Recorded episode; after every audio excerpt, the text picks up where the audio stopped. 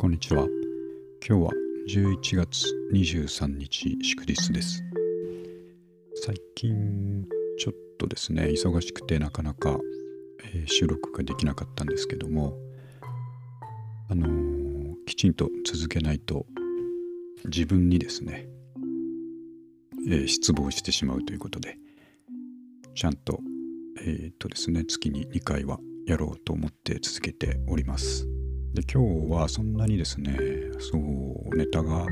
ないといえばないんですけど、そんな時はですね、しょっちゅう買っております本のですね、どんどん増えていくんですけども、それを読めないまま、どんどんいわゆる積んどく状態になっていってますんで、それらをですね、先に供養するということで、ちょっと以前からもやってるんですけれども、積んどく本供養の会ということで、まだ読んでないんですけど、最近買ってきた本を、どんな気持ちで買ったのかとかですね、その辺をお話しできればと思っています。まずですね、ブックオフばっかり相変わらず行ってるんですけれども、ブックオフ方南頂店さんはですね、毎回休みのたびに、今日も祝日だから何かイベントやってるかもしれないですけども、イベントをやられてまして、それが他のちょっとブックオフとは一味違う凄みのあるところなんですけども、例えば CD 全品何%オフとかですね、セットの漫画本半額とかですね、あとはですね、実用書単行本 20% オフとか、いろいろやられていてですね、その度におっと思ってですね、行くわけですけれども、今最新情報を見ると、今週この祝日から、6日間かけては DVD ブルーレイが全部 30% オフだということですね。結構派手にやられてるので、閉店するんじゃないかと思ってちょっと心配していますが、大丈夫じゃないかなと思っていますが、これが先週ですね、さっきみたいにカテゴリー細かく分けずにね、もう鋭意ということで、店にある本全品 20% オフだということで、年始のウルトラセールぐらいにしかそういうのあんまりやらないと思うんですけど、それをいきなりぶちかましていてですね、これは捨ておけないということで、2日連続で行ったんですけど、毎晩仕事が終わるとジョギングに出かけるんですけども、その帰り道にですね、ブックオフがあるんで、方南町店があるんで寄るっていうことで、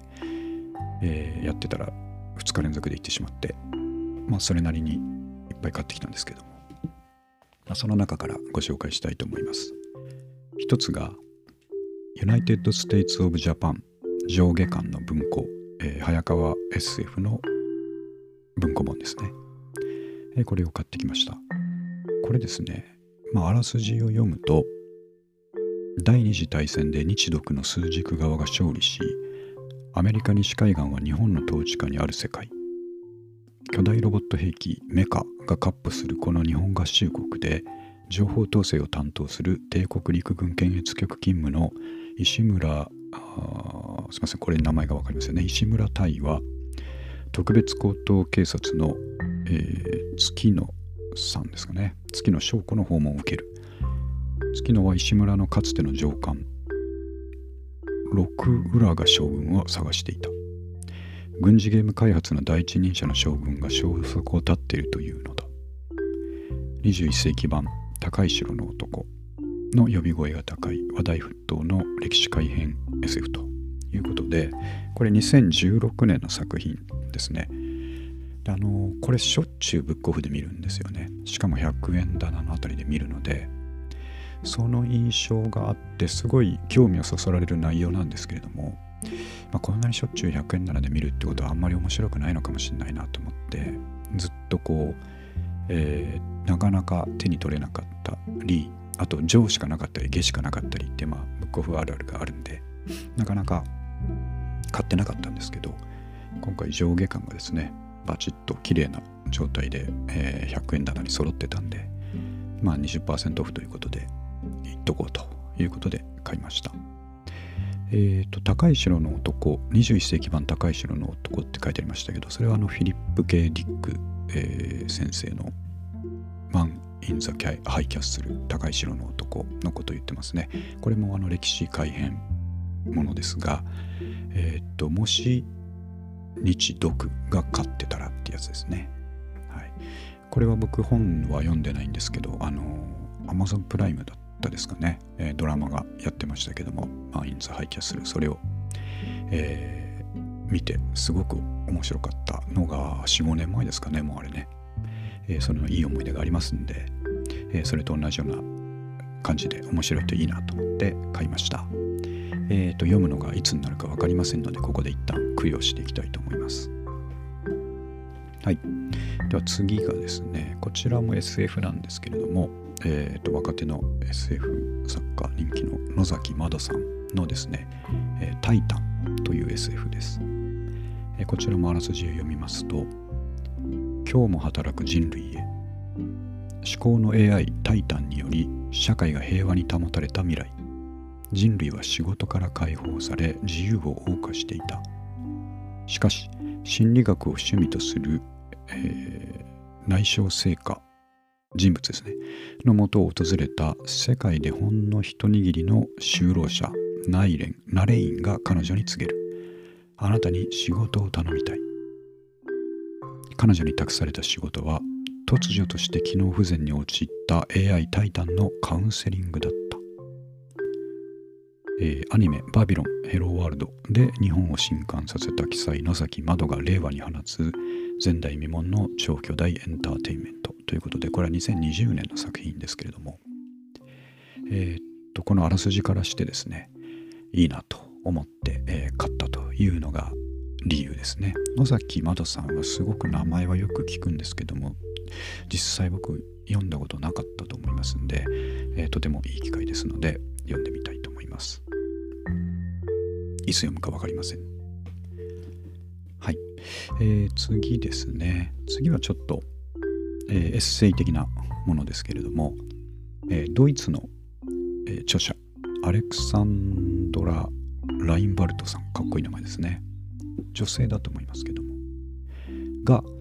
お書きになった「本当は嫌なことマジでやめてみた」っていう本ですね。副題が「誰にも邪魔されない自分の時間が生まれるドイツ式ルール42」というですね、よくある、捨ててみようとか断捨離的な、生活ライフスタイルの中の、ものを捨てるだけじゃなくて、行動とか思考とかもいろいろ捨ててみようぜというタイプの本だと思うんですけれども、女性が書いてるので内容も女性向きだと思うんですが、想定もポップでですね、読みやすそうでとっても面白そうだったので買ってみました。ちょっと紹介文的なところを読むとですね、自分のためだけに時間使えてますかと、それ、嫌なことをなんとなくダラダラ続けてませんか。ムカつく友達、誰得な仕事、めんどくさい SNS、むなしいダイエット、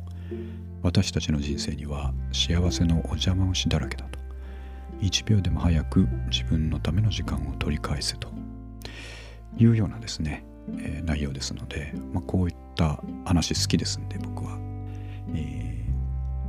断捨離とかもですね、定期的にふと思いついたようにやって、でそのふと思いつく時とふと思いつく時のインターバルの中で服や本がまた増えていき、そしてまた断捨離し、そんな繰り返しをやっておりますが、方向性としてはシンプルにいきたいと思ってますんで、こういう本読んでですね、また断捨離熱を高めていきたいと思います。はい、で次がですね、これもエッセイ経済本系ですけれども、韓国の著者の方、チョン・ソニョンさん著ということで、お金で大切なことはすべて父がメッセージアプリで教えてくれたという本なんですけど、これ大切なことは何々が教えてくれたタイプの話ですんで、あんまりね模造品が多くて面白くないんじゃないかなって思っちゃったりするんですけど、これはですね、韓国の、本ということで、韓国であるお父さんがですね、息子にお金のことを語りかけると、お金の大事さを伝えるというスタイルの本なんですけれども、まあ韓国でそういうのがどう伝えられてるのかってあんまり知りませんので、これちょっと面白そうだなと思って買ってみました。これもね、想定がとても、可愛くて、ポップでですね、いいなと思って買っています。ちょっとあらすじを読みますと、父が僕に毎日カカオトークで語ってくれた幸せになるお金の話。あれですかね、韓国ではカカオトークが主流だったりしたんですかね。あ、これ2023年の出版で最近ですね、結構ね。はい、韓国で息子よお金の勉強しようというタイトルでウェブ連載され大反響。ウェブ連載記事を出力し、親が声読ませる過程が続出。その後書籍化され10万部を超えるヒットとなった50億金持ち父さんのリアル経済事業、息子よお金の勉強しようという本の日本語版。経済の知識を持たないことは暗闇の中を明かりなしで進むも当然という著者。25年間大企業で会社員として働いた著者も会社に頼り切ったいわば経済無学であり、知っているのは勤労所得だけだったと自らを振り返る。会社を退職した今、変化の激しい金融資本主義の中で愛する息子が将来豊かに生活するために知っておいてほしい、実質的で教科書にはない生きた経済知識理論を愛を込めて語り尽くした一冊ということですね。なんでこの、自分の反省をもとにということでだそうです。あと内容的には金持ち父さんとかその辺と、被るオーバーラップする部分があるんだと思いますけども、こういうのって定期的にですね、良い内容であれば、読んで気を引き締めていった方がいいなと思いますんで、そうじゃないとガンガン無駄遣いをしてしまいがちなので、時々こういうふうにですね、引き締めの時間を持っていきたいと思います。ただいつ読めるかちょっと分かりません。はい、次はですね、僕ブックオフとか行くと、一番注目するコーナーはですね、最近は本とか図書とか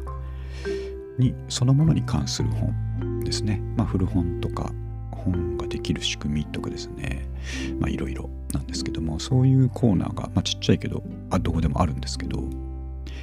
そこを結構注目してるんですよね。でそこで今日拾ってきた本が、2冊あります。一つがですね、私の小さな古本屋、倉敷虫文庫に流れる優しい時間という2012年に出た本なんですけども、田中美穂さんというこの虫文庫の、店主の方が書いた本です。先にあらすじを読みますと、会社を辞めた日、古本屋をやろうと決めた。それから18年、猫 2,3 匹、亀9匹、クワガタ、金魚、メダカなどがそれぞれ数匹ずつ同居する店で、女性古本屋店主は今日も店の帳場に座り続けていますという本で、岡山の倉敷ですね、美しい美観地区のですねところに開業されているということなんですけども、これなんかまた別の本の本でですね、虫文庫、倉敷の虫文庫が面白いっていうのを読んだ記憶があってですね、おっと、この辺がいわゆるブックオフで発生するセレンディピティというものですよね。偶然の、つながりとみたいなところですけども、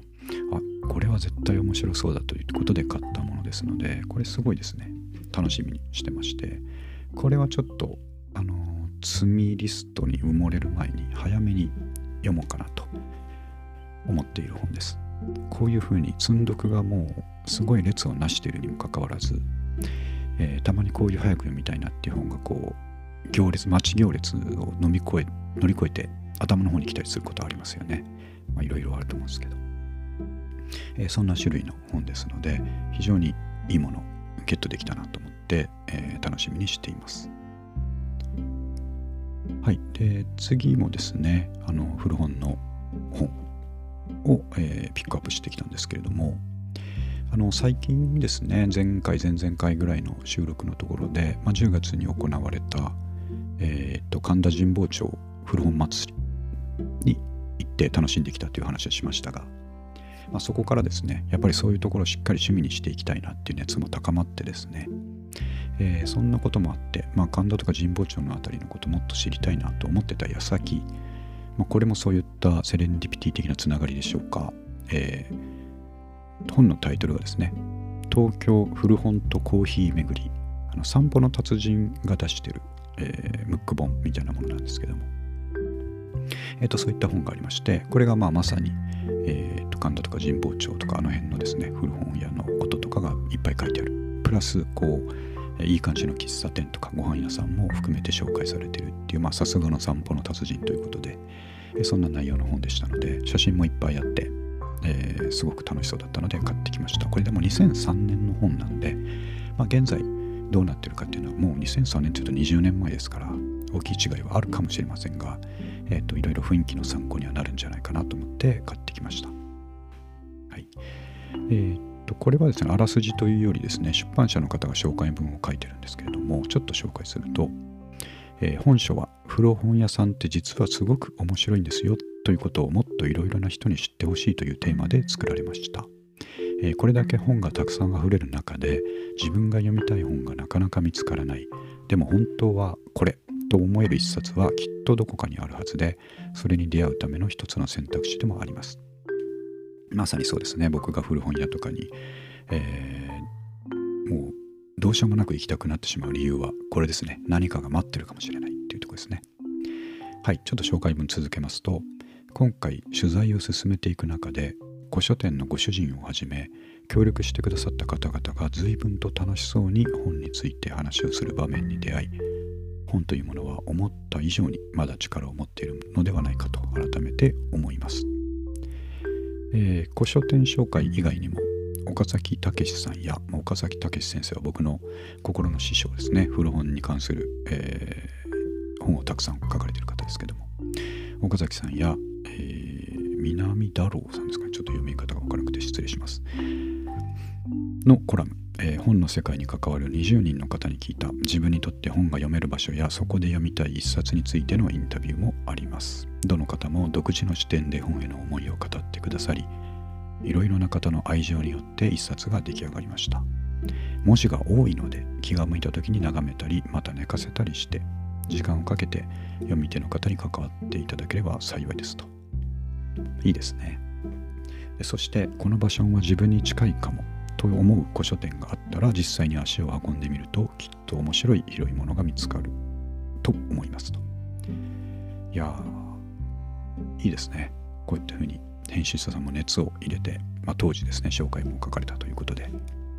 めちゃくちゃ、読みたくなってきましたので、これも、積んどく本待ち行列のちょっと先頭の方に来てしまうような気がします。次はですね、次も本の本なんですけども、これは文庫本、千曲文庫の文庫本です。千曲文庫の文庫本はもう、なんか信頼感を置いて見てしまいますよね。セドリ男爵数奇譚というですね、もうこれは見つけたら買うしかないタイトルですけども、梶山さん、すみません名前が読み方が分からず、梶山さんという著者の方が書かれているもので2000年の作品ですと。あらすじを読みますが、背取りとは古書業界の用語で、掘り出し物を探しては安く買ったその本を他の古書店に高く転売することをなりわいとする人を言う。背取り男爵こと笠井菊也氏が出会う事件の数々、古書の世界に見入られた人間たちを描く傑作ミステリーということで、これ千曲文庫のなんていうかエッセイとかそれ系かなと思ったらミステリーであるということでですね、おっと思って面白そうだなということで買ってきました。背取りですよね。安く買って高く売る、まあ商売の基本ですけれども、まあ特にこういう古物古書とかですね、古着のとかでは僕ら一般人素人でもですね、時々そういう、当たりに当たる時があったりして、ああいう時ってすごいいいですよね。まあ、それをなりわいとしているということなんで、まあ、そういう方々が、どんな事件が起きているのか、日々どう暮らしているのか、そんなことが分かるんではなかろうかと思ってですね、非常に読むの楽しみにしています。そんなとこですかね、最近の内容としては。はい、といった感じで、証拠りもなく本を読む時間がなかなか取れないんですけれども、一日本当に寝る前、平日だと本当寝る前にちょっと読むぐらいなんですけど、最近もう読み出すとどこまで読んだか全く覚えてないレベルで寝てしまうんで、ほぼ読めてないのにどんどん積み上がっていくので、この休日にしっかり消化していかなければいけないと思っております。はい、また毎週毎週ですね、どんどん積み上がっていきますんで。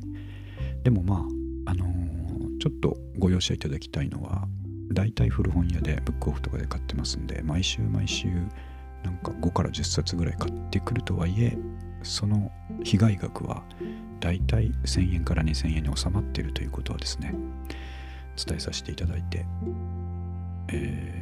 コスパのいい趣味だなというふうに思っています。結びのところにですね、先ほどお話しした尊敬する岡崎武史先生の、パワーワードを、毎回いつも言ってるんですけど、もう一回お話しさせていただくと、積読するとですね、なかなか罪悪感が僕もあるんですけれども、その罪悪感を同じ積読仲間にも拭い去ってほしいという意味を込めて言いますとですね、何かの本を読もうと手に取ったその瞬間、あなたはその本を数パーセント読んでいると言えるのである。これですね。もう手に取った時点で表紙も見ている、裏に書いてあるあらすじも見ている、中をパラパラっとめくっている、書き出しぐらい読んだかもしれない、解説のところちょっと読んだかもしれない、もうそれ理論上というか実質的に全400ページぐらいのうちの何パーセントかを読んでますよね。なので積んでしまったという罪悪感はあまり持たなくて結構ですので、どんどん本を買って、そのうちの数パーセントが自分の中に入ってきていると思えば、何回も 100% を超えてるなと、ポイント溜まってるなということで、自分に、言い訳をしつつ、これからも本を買っていきたいと思います。以上です。今日はここまでということで、ありがとうございました。